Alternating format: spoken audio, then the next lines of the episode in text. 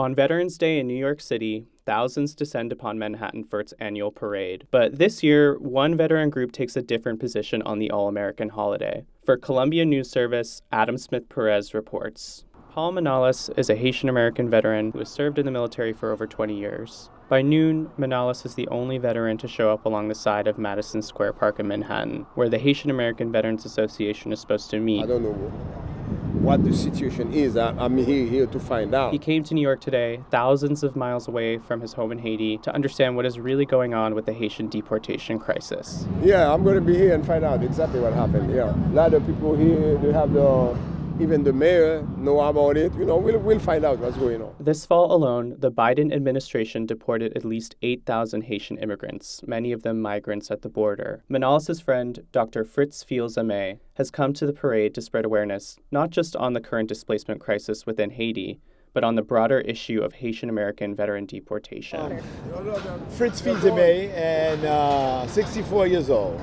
Dr. Fritz Fils-Aimé was a U.S. Navy medic in Vietnam. He's also the president of the Haitian American Veterans Association. Fils-Aimé is retired but spends his time back and forth between Haiti and the U.S., running mobile medical clinics. He's noticed a crisis in deported veterans coming back to Haiti. For immigrant veterans without permanent status, one bad brush with the law, like a drug related felony, can be a ticket to deportation.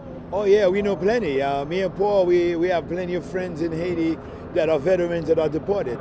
And their story is that they're struggling to find to, to survive. They have no access to their, to their benefits, no hospitalization, no, no uh, uh, education benefits, nothing. So they're, they're at the mercy of being, most of them don't speak the language properly because they've been in the United States forever. So when they come down there, they don't speak the language. They don't have any family. Most of their families have already moved here. So um, it's, it's, you know, it's, uh, it's a real bad situation. But we're trying to address that.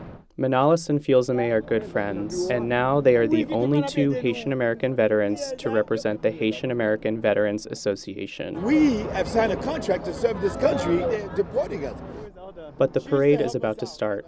Between the two of them, along with a few advocates, they carry the Haitian American Veterans Association flag, hoping to find more answers and support for their cause along the way.